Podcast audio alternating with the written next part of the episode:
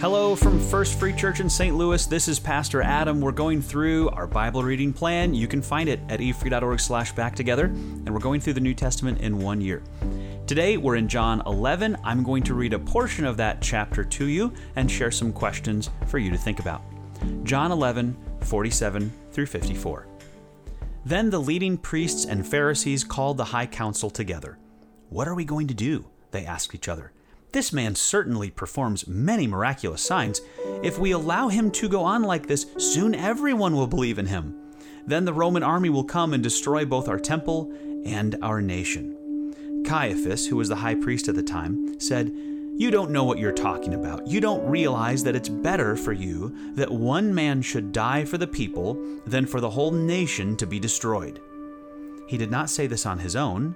As high priest at the time, he was led to prophesy that Jesus would die for the entire nation, and not only for that nation, but to bring together and unite all the children of God scattered around the world.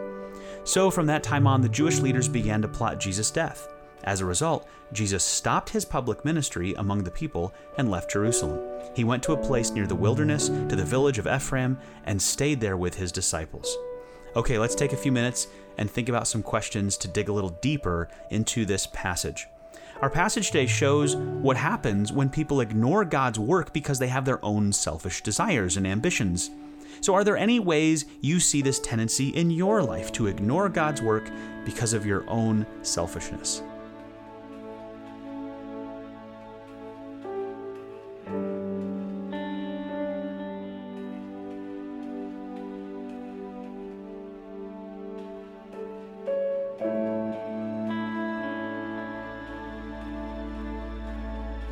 Caiaphas was not a godly man, yet God still used him to prophesy about the importance of the death of Jesus. Now, I'm sure Caiaphas meant that it was good for one man to die so the people wouldn't follow him and would stay loyal to the priestly tradition and wouldn't get Rome upset.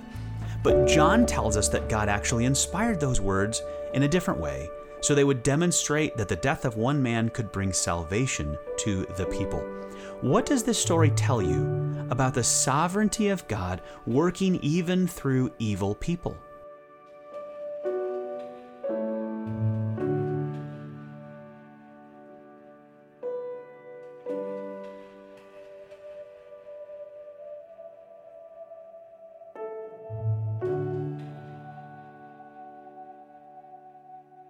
It's interesting that Jesus went through seasons of preparation, intense ministry, quiet alone time, training with his disciples in times of public and private ministry.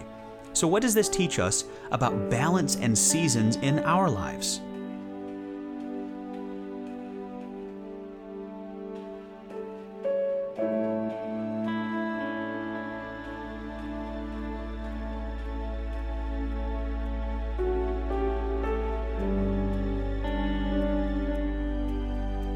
Is there an area of your life that you need to bring into balance or surrender to Jesus?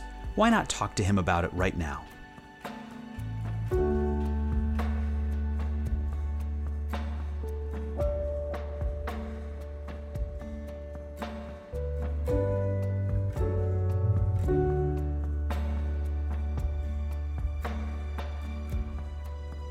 Thank you for spending time with us in God's Word today. I hope it makes a difference in how you think and how you live this week.